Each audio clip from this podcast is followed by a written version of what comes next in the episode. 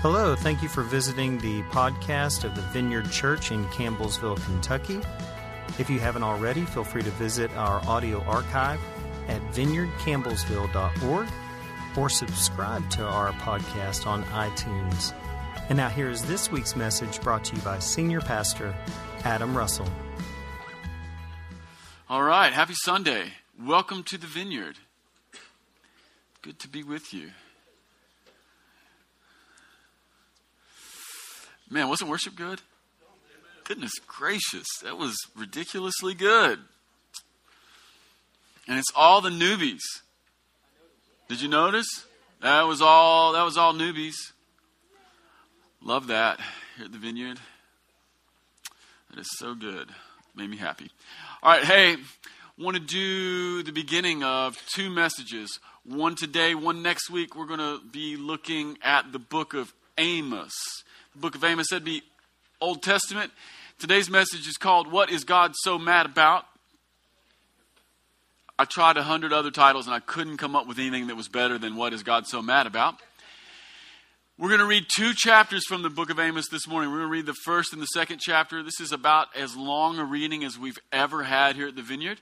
But before we do that, I want to set it up like this want to remind you that Amos is speaking out of that great Bible tradition that is very much in line with what we've talked about the last two weeks when we've been looking at the book of Exodus.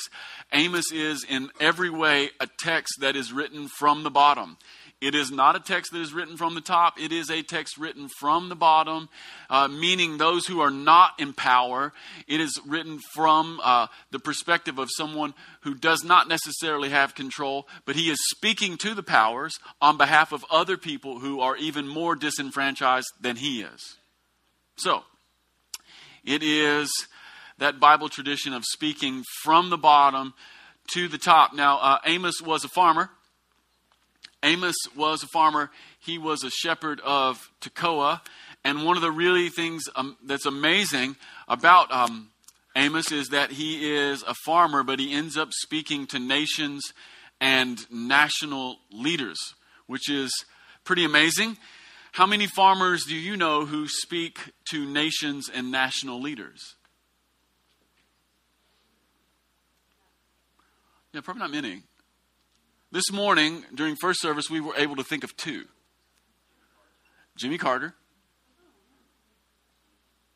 Jimmy Carter, and our very own, a true Kentucky, Kentuckian, Wendell Berry. If you haven't read Wendell Berry, you absolutely need to. I think Wendell Berry is the modern analog to Amos, the shepherd of Tekoa. Speaking from the bottom to the top. It's interesting. The passage that we're going to read this morning is interesting, not only that the Spirit inspired it and that it was written down and preserved for us, but it's also very interesting and it's noteworthy the direction in which the message is going. And we've already highlighted part of it.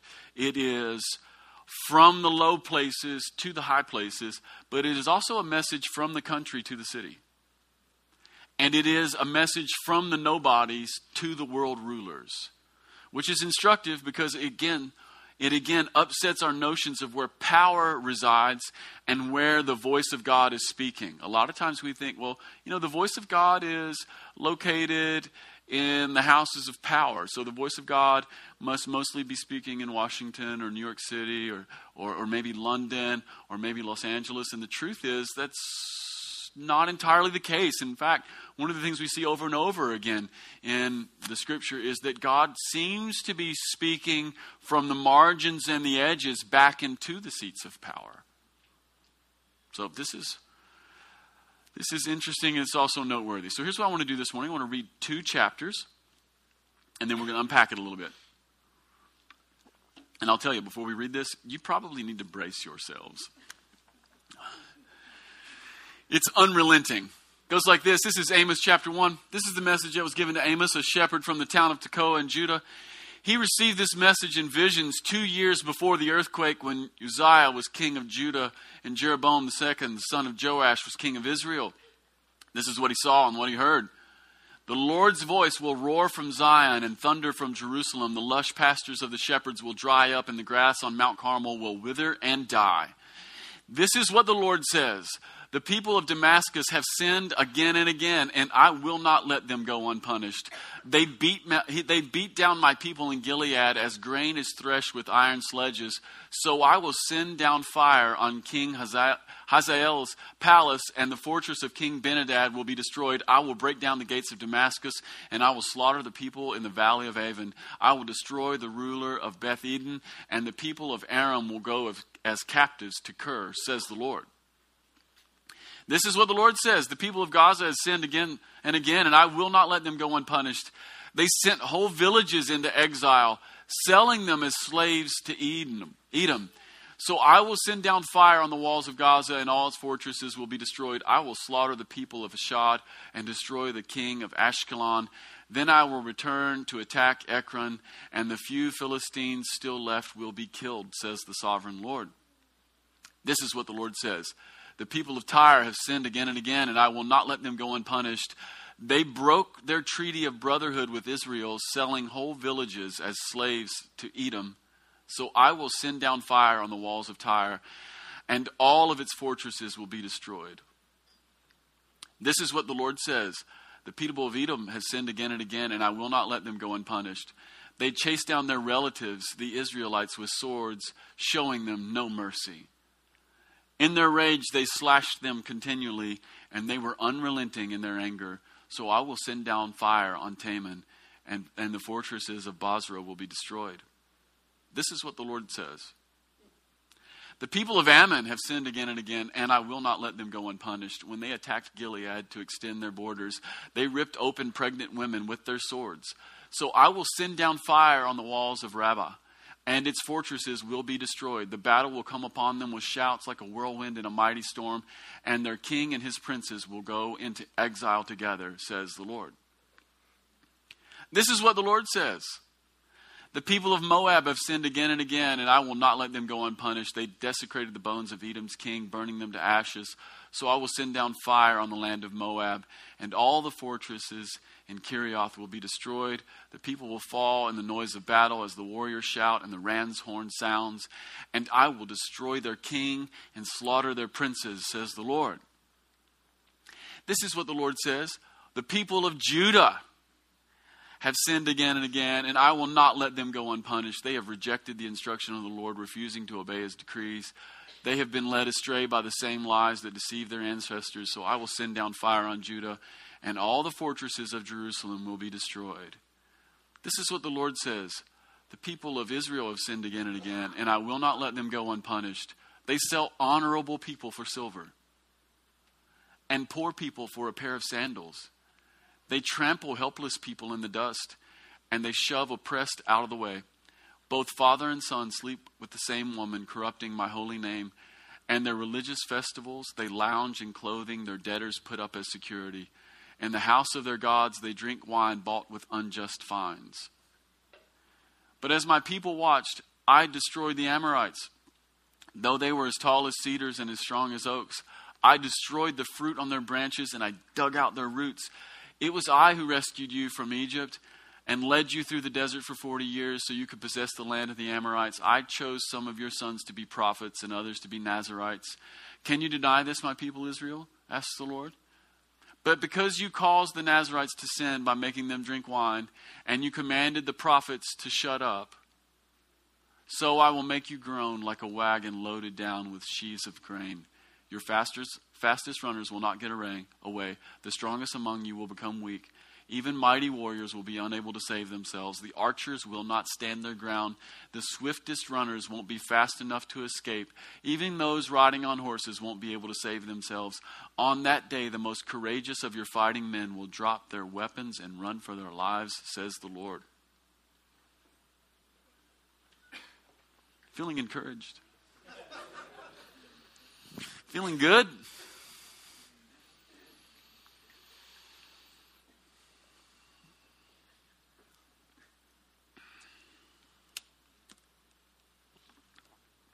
Well, here's the first question we have to ask ourselves about a passage like this. It's really basic. How do you read a passage like this? How do you read a passage like this? Is it just unrelenting brutality? Like, is it just the, the, the uncontained wrath of God? Is that what it really is? Well, here's the first thing I want to say. Sometimes we're tempted to take passages like this one, or even books like Amos, and do this kind of math. We do the math that says, well, you know, this is just Old Testament stuff. This is just Old Testament, and, and now we live under grace, so let's just keep reading 1 Corinthians chapter 13 and pretend this doesn't exist. Right? Love is patient, love is kind. Somebody help me. And on the surface, I'd totally agree, right? It's a brutal passage. One judgment right after another. But here's the thing if it's God's judgment, then there has to be some goodness in it somewhere. Even if it hits my ears with an edge, even if after a verse or two I become disinterested, one of the things that I've learned in my own life in terms of reading the Bible and being a disciple of Jesus is this it's, that it's that the passage that I'm most tempted to disregard or look past is usually the passage that I need the most. I think that's the case with these passages. The truth is this these passages are speaking to our times that we're living in right now. I can't think of a I can't think of a book in the Bible right now that is more pertinent to the world condition than the book of Amos. And hopefully we'll see that before today's over. So we have to ask ourselves, well, what is God so mad about? It's a good place to start. But I think there's a, another question that sits right underneath that that we probably have to deal with before that. And it's the question of what do we do with God and his anger? What do we do with God and his anger? And, and here's why we have to deal with this idea first we have to deal with this first because we've grown really accustomed to drawing a very basic line between God and love. And by the way, that's a good thing. I mean, the Bible does, after all, declare it boldly. 1 John chapter 4 verse 8. God is love. And one of the things that happens is this is when we read these kinds of passages, we have to realize that 1 John 4 8 is speaking out of that long Judeo Christian notion that God is love. But we also have to realize that Amos is actually speaking into and speaking out of that very same tradition. In fact, John the Apostle, John the Elder, would never have been able to write 1 John 4 8 were it not for the fact that Amos prophesied his message so many years ago. It's the same stream. So when we read these kinds of passages, we have to realize they're somehow containing the same tradition. The trouble is, is this for you and I. The trouble is that we assume we really know what love is. That's the trouble. We assume we know what love is. Well, can I tell you something? The truth is, you and I barely know what God's love is or what God's anger is. Even those of us who have been profoundly touched by God's love, the truth is we've drank yet only a thimble of an endless ocean. And the truth is, for all that we do know, there is much more that we do not know. There's an aspect of God which will never be known. A lot of times in Christian circles, we talk about knowing God. I actually think that's a helpful discussion. But it's only helpful in so much as we also talk about the God who is also unknowable. A God that I can completely contain and can know is no God at all. It's a figment of my own imagination. There's an aspect of who God is that will never be known. Not even in eternity. There's an aspect of who God is that will never be known, not even in eternity. Therefore, there's an aspect of His love, and therefore, there might be an aspect of His anger which is beyond our natural uh, inclinations and our, and our reflexes of what we think we know about love and anger. It's good to let go of some of what we think we know. We know a little bit about man's love and we know a little bit about man's anger, but divine love is another thing altogether.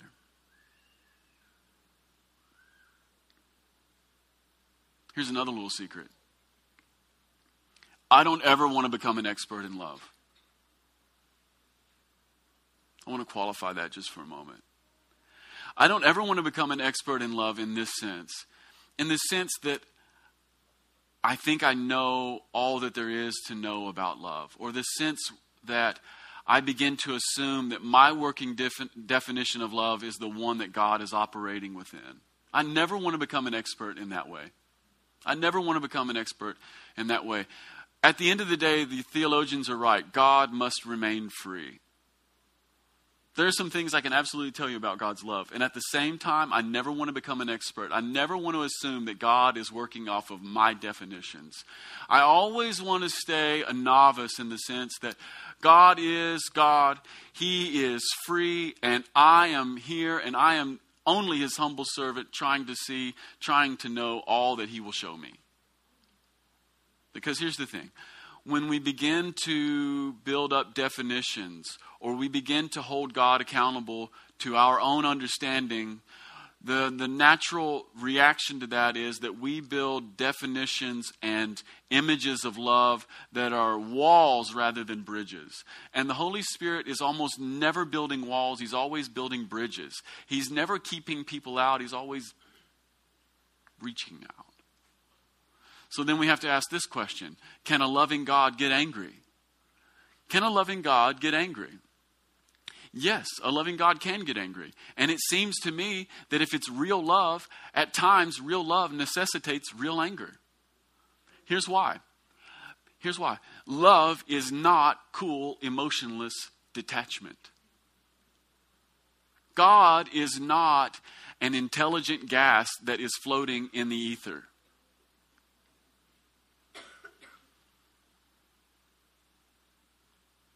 See, here's the thing, church. God did not just create the world, He is in the world. And He is not just in the world, it is another level altogether. Do you remember when Paul says this? In Him we move, we live and move in what? Have our being.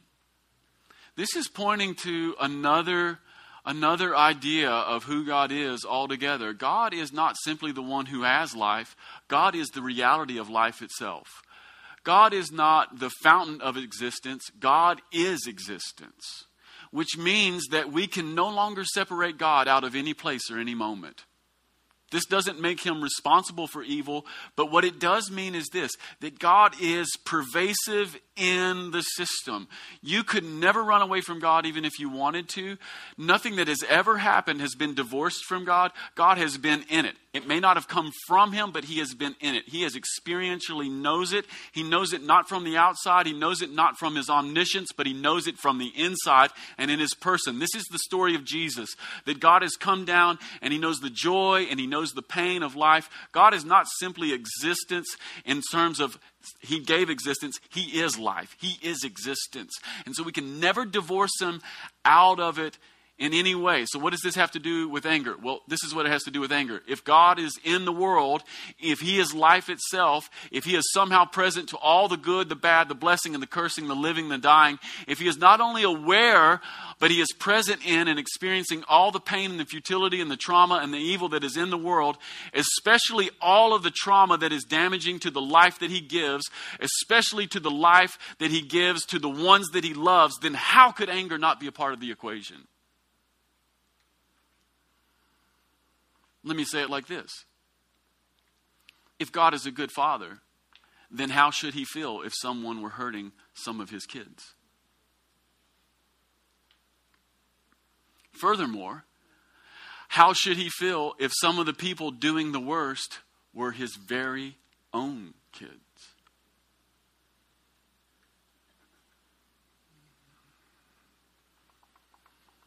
If you're a parent, you know what I'm talking about get multiple kids running around the house. Most of the time, they do pretty good. Occasionally, they get stupid, right? And then somebody hurts someone, either on accident or occasionally on purpose. And when they hurt one another on purpose, there's this thing that happens, right? Even if it's your own kids, right? And that's not a sign of our weakness. In fact, I would argue that's a sign of the image that has been placed upon us. How does God feel when someone treats his kids poorly. So, in this way, God's anger and his judgment, rather than being repugnant, they're a kind of comfort because this is what it means. It means that God knows and that God sees and he cares and he's actively working against the expansion of human suffering. That's what it means. And we need to reflect on that just for a moment. So, what is God so mad about? Remember this long passage we read this morning? What is God so mad about? It's in every single section without a break. What is God so mad about? He's mad about human suffering. And here's specifically what he's mad about he's mad about people who hurt other people and take advantage of them. And let me just say this right up front this is not an Old Testament thing, this is just an all time thing. When some people go out and take advantage of other people, one thing you can know you might get away with it for a while, but God in heaven sees and He knows and it makes Him angry. And here's why because He is a good Father. That is why. That is why. And, and it is connected and it is rooted deeply in the fact that God is love. God is not a limp wristed, weak willed, look the other way God. When God's kids begin to hurt some of God's other kids, He doesn't look away and pretend it doesn't happen. So let's reflect on this. What is He mad about? Judgment is coming because people are treating other people poorly. And I hope you notice that over and over again, it was the practice of enslavement, violence, and disbursement. These things sear God in a really unique way. Now let's set aside what he's doing about it for a minute, and let's um, let's just talk about the fact that Amos is an equal opportunity prophet of judgment. Amos begins his prophecies in a way that is completely unsurprising. Amos was from Judah, that'd be the southern kingdom, that's where Jerusalem is. And he begins his prophecies in chapter 1, going on into chapter 2, and he names names, and he names names like this Damascus and Gaza, Tyre, Edom, Ammon, and Moab. Those are all the classic enemies of Israel. But he doesn't stop there, and that's the reason this is so darn surprising. And it's one of the ways that we know that God's Spirit is actually in it. He doesn't just stop with his enemies, but he actually begins to become critical of Jerusalem, Judah, and Israel itself. That's the really surprising part. It's kind of like this it's kind of like the true prophetic ministry, and I, I can't say this emphatically enough. It's kind of like this true prophetic ministry isn't just concerned with what's happening to us, it's actually much more concerned with what's coming through us. Sometimes, sometimes we assume that the prophetic is just to explain to us what's happening to us and to curse all of our enemies. That's actually low level kindergarten uh, prophetic ministry. Real prophetic ministry is always much more concerned with what's coming out of us than what's coming to us. Here's why it's, it's always easier to see where other people have faults. Isn't that what Jesus said? Hey, don't talk about your brother's speck in his eye. Why don't you go ahead and take the log out of your own eye, right?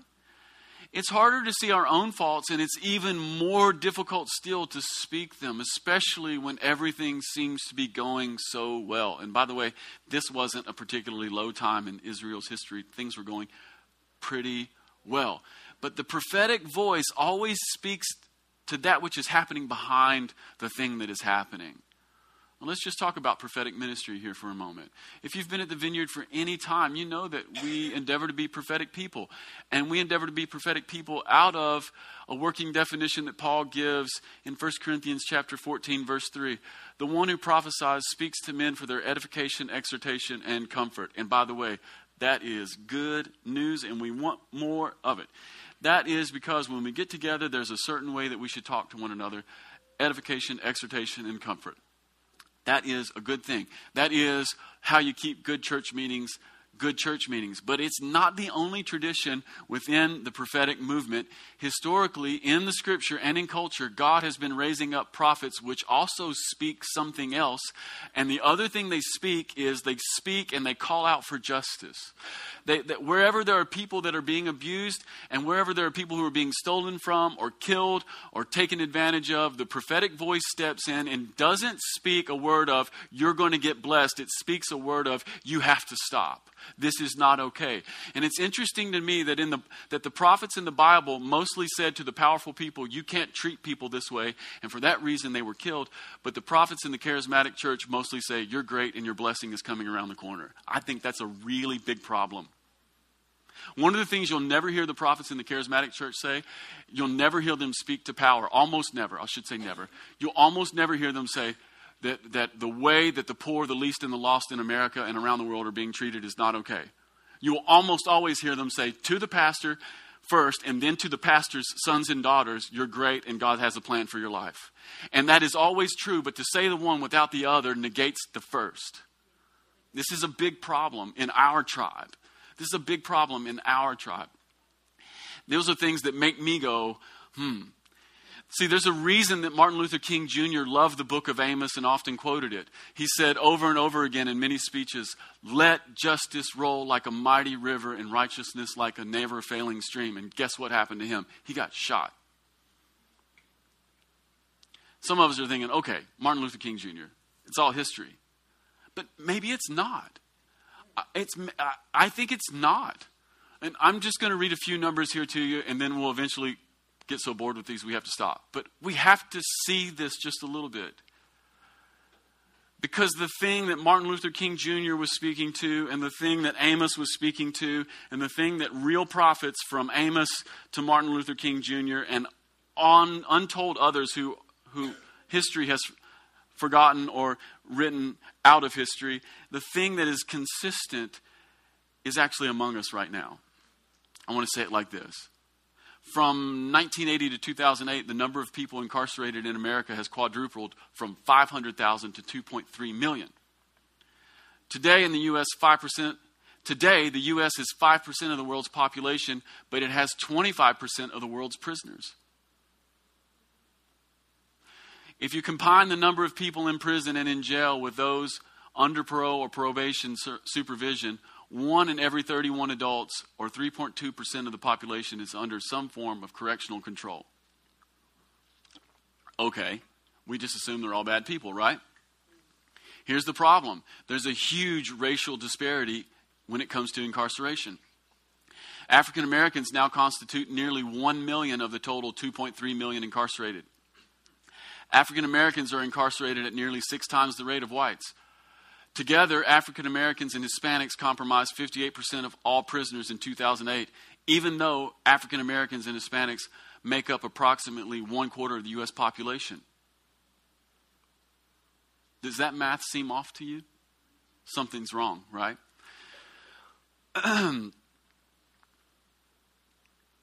This is interesting. According to Unlocking America, if African American and Hispanics were incarcerated at the same rate as white people, today's prison and jail populations would decline by half.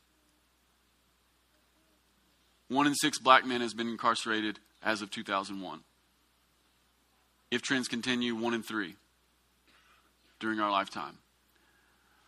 There's a major disparity between races when it comes to drug sentencing.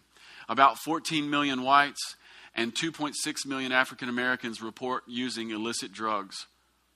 Yet, or let me say it this way five times as many whites are using drugs as African Americans, yet African Americans are sent to prison for drug offenses at 10 times the rate of whites. African Americans represent 12% of the total population of drug users, but 38% of those who are arrested for drug offenses, and 59% of those who are in state prison for drug offense. This is bad. African Americans serve virtually the same amount of time in prison for a drug offense, 58.7 months, as whites do for violent crime, which is 61.7 months. See, something's going on. This is, this is just real basic injustice. This is really basic injustice. And there's all kinds of contributing factors. There's all kinds of effects of long term incarceration that lead to more incarceration. I'm not saying that these issues are simple. In fact, I'm saying quite the opposite. They're not simple, they're, they're complicated. And anybody who says they have a simple solution to a complicated problem doesn't understand the problem. These are, these are long term things. But we need, probably need to talk about economy for a second as well. This is pretty unbelievable.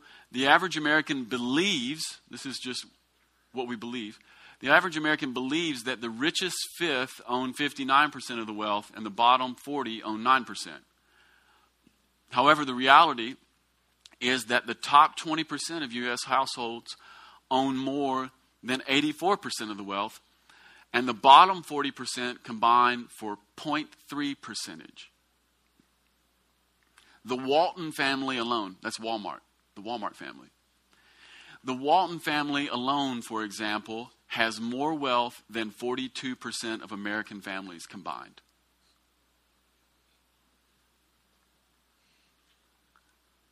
Yeah. Now, here's the trouble. The trouble with that is that right now there is a thing, and this is not just in the American economy, this is the world economy.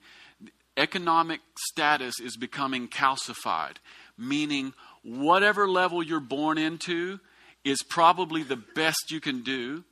And if there is any mobility, it's probably not going to be upward mobility, it's going to be downward mobility because fewer and fewer people are owning more and more of the wealth, so they're controlling how that wealth gets dispersed and where it goes. So here's what it means it means that the idea of the American dream that if you work really hard and you're really smart and you put your nose to the grindstone, that eventually you'll break through and you'll do better than your parents, uh, the chances of that happening are decreasing by the year in America. And rather, what's going on is most people are doing worse. They're beginning to live at a place worse than their parents. There's some kind of economic injustice here. Uh, it, the truth is, in America right now, if you're smart and if you work hard, you might not do better than your mom and dad. You might, but you might not. Uh, not only that, but but if you are an African American, you're going to have to work two to three times harder than your white counterpart because the truth is you are born so far behind the eight ball, and most of us don't see it. And this is the stuff that makes God angry. This is an unjust situation. Uh, furthermore, slavery still exists in the world. The practice continues in all kinds of forms in every single country around the world. Women are forced into prostitution, children and adults forced, forced to work in ag- agriculture and domestic work. Uh, in fact, one of the things that happens right now, we wouldn't, we wouldn't recognize it as slavery, but it's, it's so current, and it's actually here in Taylor County in central Kentucky. It, it, it's this it is illegal immigrants are brought over into the United States, and in order to be brought over, they incur a debt. The debt could be any number, and then they're forced to work on a farm to work off their debt, they, which, which is basically forced, occupied, indentured servitude. And some of these people work for a decade to get their freedom. Well, what happens if you come here and you have to work for five, ten years to get freedom from that initial debt? Then, after 10 years, you're completely worn out, your knees don't work anymore, and you have nothing to show for it other than your freedom. Where, where's, where's the mobility there? See, our economy is working on forces that are, in fact, keeping some people pressed down. This is not, this is not rare either. This is common. This is really, really common. And, and, and, some of us have all kinds of political ideas as to what it means, and, and we have certain assumptions about where certain populations should be or shouldn't be. And I, I just want to tell you that, that for me personally, anytime I meet a, a, Hispanic person or somebody from South America who has been brave enough to come here and to work illegally, I, I, actually applaud them because what I understand is that there was something at home that was so bad that they thought the bad deal that they were going to get in America must be better. And anybody who's that courageous, I give them my hand right here. Not only that, but I worked with those people for seven years in the landscape industry. I had illegal immigrants who worked with me in two different companies, and every single one of those dudes were not a bad person. They were grinding their face off sending three quarters or two thirds of their money back home to mamas and family members who were starving someplace else. This is part of the injustice that's woven into the system and is not okay. It's just not okay. So we have to wake up to these realities. These are just some of the realities. For instance, one of the things that we need to ask ourselves is this where did this come from? And by the way, I love this. I love this little guy right here. Larry, I do. I love it. But we have to ask ourselves, where did this come from? And have you ever noticed the magic writing that's on the back? Anybody ever read it? Right underneath iPhone, it's the super fine print. If you have glasses, you might have to wear them. First words designed by Apple in California. What's the implication? Not made in America. Well, then where did it? Where was it made from? Yeah. See, and here's the thing. About 18 months ago, about 18 months ago, there were some factories in China where they were making these. And they had a wave of suicides in the factory in China where they were making these. And the reason that people were killing themselves is because the working conditions to make this were so bad. Have things gotten better? I, literally, I don't know, right? I don't know. But I just know that there are things that are happening. And this isn't so that we all feel guilty. Like, guilt doesn't work. You can be happy, but we can't be blind. We can be happy, but we cannot be blind. So then we have to ask ourselves well, what is God doing? What is God doing about this? Or how does judgment work? Is judgment even real? I want to tell you right now, I do believe in judgment. I also want to say this this next section here is way above my pay grade, but I'm going to speak about it anyway. And I'm also going to say this you can totally disagree with this next section. Totally cool. This is not dogma. This doesn't keep anybody saved and it doesn't send anybody to hell. If you have a different view of how judgment works, God bless you. This is just the way I've seen it work, and I think this is the way that it kind of happens in our universe. It seems to me, anyway, it seems to me that number one, judgment is real and you can count on it. But here's, here's the thing it seems to me that judgment is seamlessly interwoven into the fabric of the universe. You cannot escape it. So rather than a God who is more or less making infinite personal decisions about who gets busted and who gets busted when, it is more like God has designed life to be lived in a certain way, and because of that, life has a given direction, life has flow. You might say that the universe has grain. Anybody here ever seen an oak board? Most of us have. If you look at an oak board, one of the things that is so apparent to you about that oak board is that it has grain, and the grain is obvious.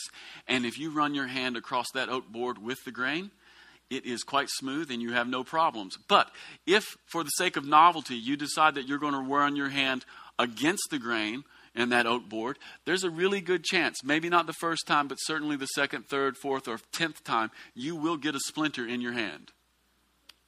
That is judgment. This is, in my opinion, the way that most judgment works. I say most because at the end of the day, God does get to be God and he does get to be free. But the but the universe has a grain to it. And if you work against the way that God has set things up, we get splinters. So here's the thing if you don't study for a test, you fail, and it wasn't God's fault. If we act violently against other people, guess what? We will reap violence and destruction. One of the reasons our world is so filled with violence and destruction is because we really believe that an eye for an eye and a tooth for a tooth is the way this thing should run. And it doesn't work. We just all end up blind and toothless. A culture of lying. A culture of lying begets only more lies, and a culture of stealing and thievery reaps even more theft.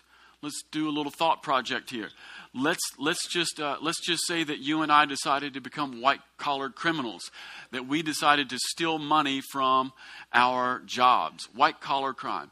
What happens if you steal money from your job? You embezzle. Here's what you have to do. First thing you have to do is you have to fix the books. Not only that, but you have to live with a lie every day. And you have to tell more lies every day. And then you have to continue to make small adjustments to the books. Corporate profits become artificially lower. There'll be some kind of a contraction. People will probably lose their jobs, which means that you're probably going to lose some talented people. And if the company suddenly has less talented people on board, that only ex- exponentially causes the company to do even more poorly and then at the end of that, the company might close. What do you call that? Judgment. That's what it is. That's how it works. This is why, in a violent and an unjust time, we need peacemakers. Let me just say this right now. We need peacemakers. Okay, you know that whole Sermon on the Mount thing that Jesus did? It begins with the Beatitudes. And one of the Beatitudes uh, goes like this Blessed are the peacemakers. They'll be called what? Sons of God. And here's the thing, church.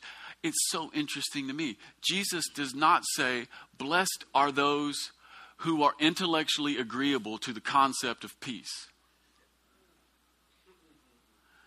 Jesus does also, also does not say, Blessed are those, blessed are those who do not work against peace. Blessed are those who passively accept peace. He doesn't say that.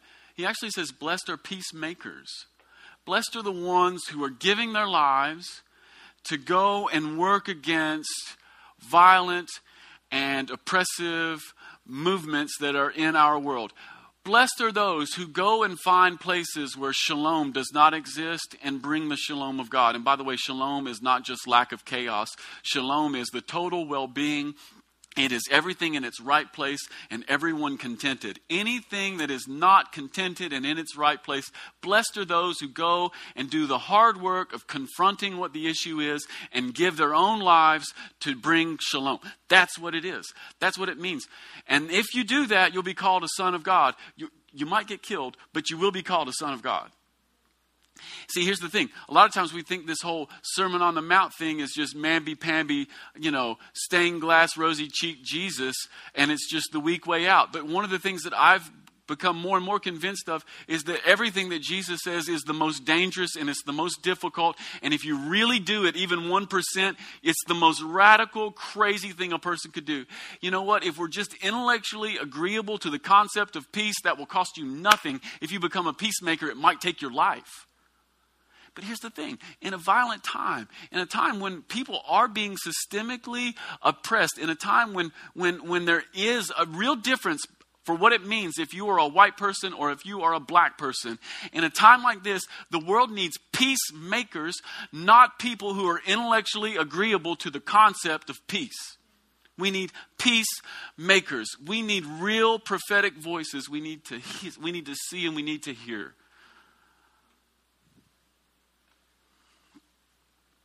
See, here's the thing, church. We need to listen for prophetic voices because this is how God always begins to, to address unjust situations. He always begins by saying it, and He says it through prophetic voices. And by the way, I just want you to know this true prophetic voices are always hard to hear. They're always hard to hear because they come on the, on the outside. They come on the outside of our, of our existence. They're usually not in the center. True prophetic voices usually have a couple steps outside of the center, they're usually on the edge.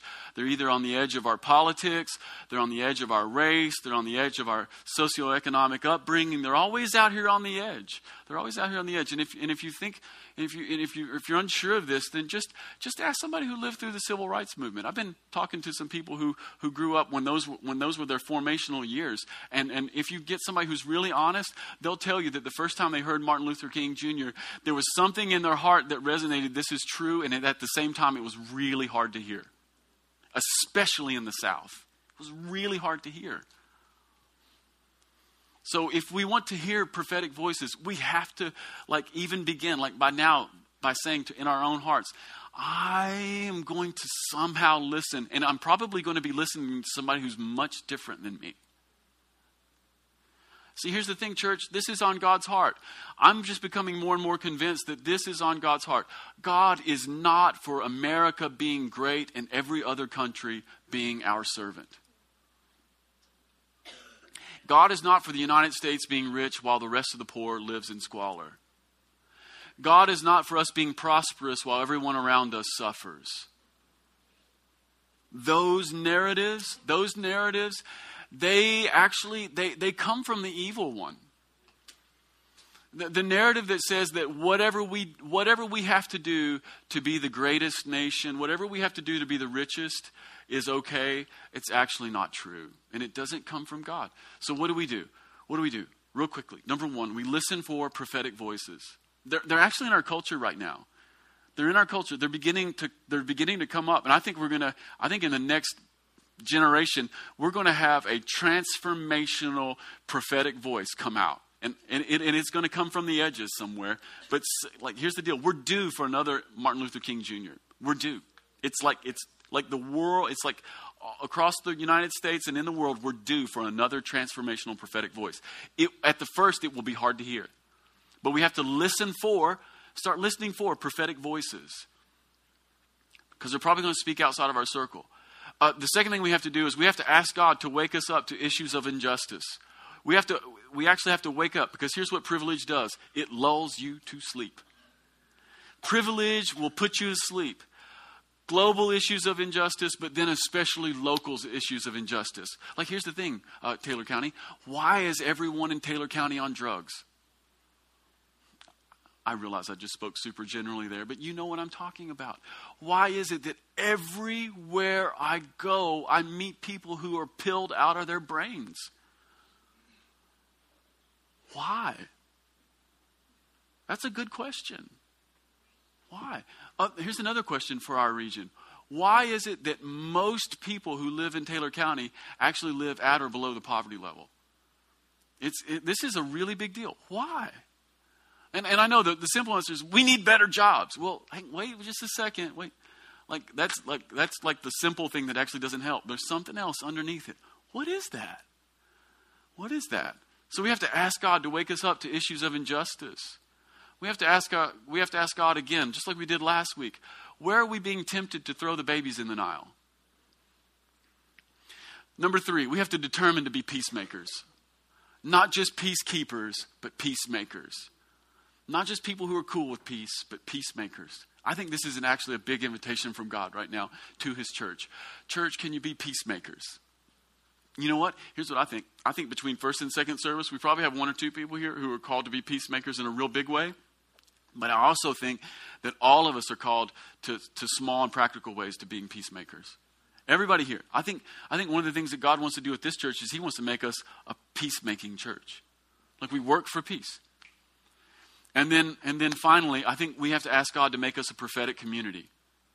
A prophetic community. Without trying to be prophets either. Don't any of us go out and try to be a prophet. That's foolish. No one gets to decide they're a prophet. That's up to God. But one of the things we can decide is we can decide to be a prophetic community. And how do we do that? Well, we need to speak encouragement to one another, but at the same time, when we see injustice in the world, we need to be a voice for the oppressed. We need to be a voice for the oppressed. We can't just be a voice for blessing while turning an eye to the people who actually need it the most. We can't, we can't do that. That actually robs us of the true prophetic spirit. The true prophetic spirit. And then we can speak and then we can act prophetically without trying to be big time prophets. Is that okay? What is God so mad about? I, I, think, I think God is upset with people who are alive right now who are hurting and damaging other people for their own personal gain. And by the way, that's it's it's everywhere. And here's the deal, church. We're not going to fix this in the next six months, okay? But what we can do is we can we can begin to fix our own hearts, to wake up and to see we can do like Moses. Moses spent 40 years living in Pharaoh's house, and then one day he woke up to his own privilege and saw his people hurting. We can wake up. I think this is the word for us. We got to wake up. This is like we got to wake up. We are so blessed. We are so blessed. This church, this this country, this people, we are so ridiculously blessed. And, and the invitation of blessing, if you're, if you're a Christian, the invitation is to always see past our blessing, to not ever let blessing be anesthesia. Listen, I, I know in my own life, blessing has mostly been anesthesia, but God is waking us up. He's, he's getting us off the morphine drip, He's letting us see what it really is. Yeah, all right, I've stirred up enough. Wow. Don't shout me down because I'm preaching good. Apparently, I can't drink out of a cup either, or a bottle. All right. Hey, why don't you guys stand up? If you're on the ministry team this morning, come on up.